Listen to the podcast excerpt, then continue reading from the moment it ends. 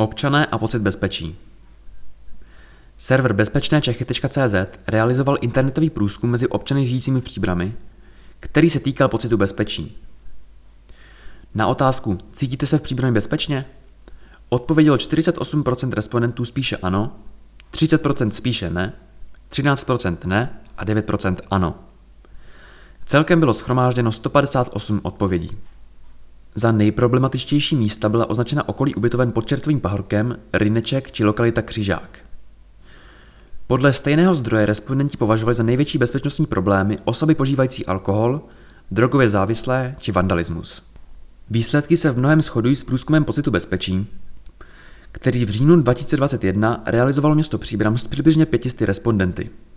Při otázce považujete Příbram za bezpečné město, tehdy 43% respondentů uvedlo spíše bezpečné, 9% určitě bezpečné, možnost spíše nebezpečné volilo 40% respondentů a zbytek dotazovaných zaškrtl určitě nebezpečné.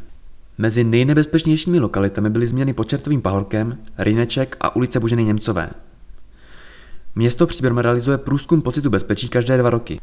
Další se chystá na podzim letošního roku.